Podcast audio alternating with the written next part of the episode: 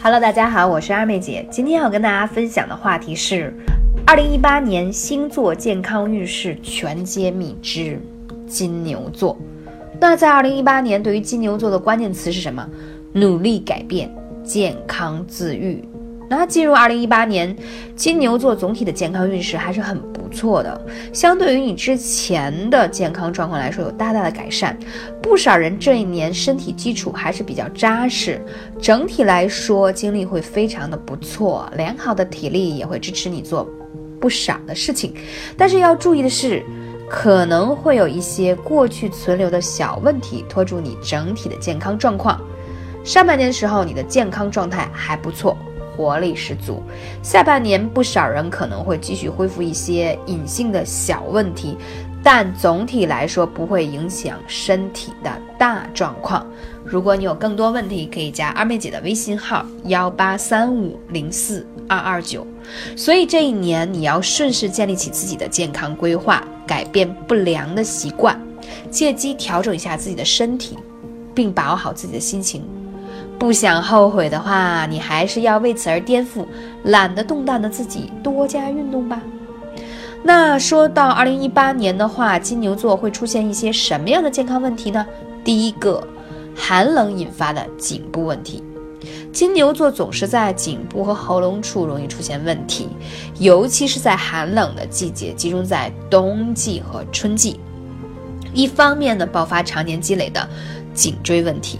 颈部犹如落枕般的疼痛啊，肩颈啊、肩膀啊、手臂、后背等等，都会觉得让你有时候疼的有点睡不着觉。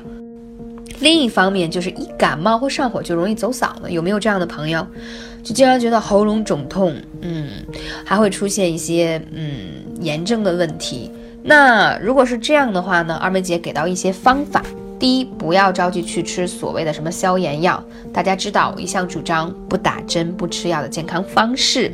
那其实艾灸就很有效果，你可以在喉咙处这地方用悬灸的方式灸十到十五分钟。你也可以直接在喉咙的地方贴艾灸贴啊，它也是很有效的。同时，你还可以配合这种对上呼吸道炎症有效的精油，里头有尤加利呀、杜松啊、薄荷呀，配合在一起的，闻到这个味道，精油的成分就会挥洒在你的呼吸道的黏膜组织上，起到很好的消炎作用。这是我经常用的三种方法，也推荐给大家。同时，你还容易出现第二种的健康问题，就是情绪引发的妇科问题。沿袭二零一七年的燥气，金牛座的伙伴们心境在二零一八年还会出现一些股票式的波动。那么受到一些情绪的波动影响，肝火旺的金牛座容易出现一些内分泌功能的紊乱，从而引起一些妇科炎症和月经失调的问题。再加上一些气血亏损呀，能量上不来，说话就有点没有底气，给人整个感觉都弱弱的样子。很多人可能会提到问题。为什么内分泌乱了，妇科就会有炎症？哦，这是一个非常好的问题，因为经常有粉丝会这样问：你有没有觉得你的一些白带的异常呀，呃，妇科的炎症总是反复不断，用一些西药的成分还是不能彻底根治？那就对了，因为妇科的炎症其实是跟你的情绪、压力、内分泌有很大的关系。当你自身的免疫力比较强的时候，这些妇科的炎症就不会找到你，同时，当你的情绪比较好的时候，它也不会找到你，因为我们女人的这个妇科的方面，它其实是一个另外一个小循环，它就是说，如果你自己正能量，然后比较健康，状态比较好的时候，它也是 OK 的，但当你的负面情绪过多的时候，压力过大的时候，就会打乱它的菌群的秩序。因此就产生了炎症，我不知道这样讲大家能不能听得明白。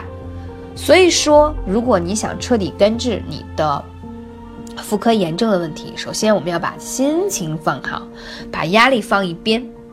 那如果你已经产生这样的问题，那你就要借助艾灸的力量了。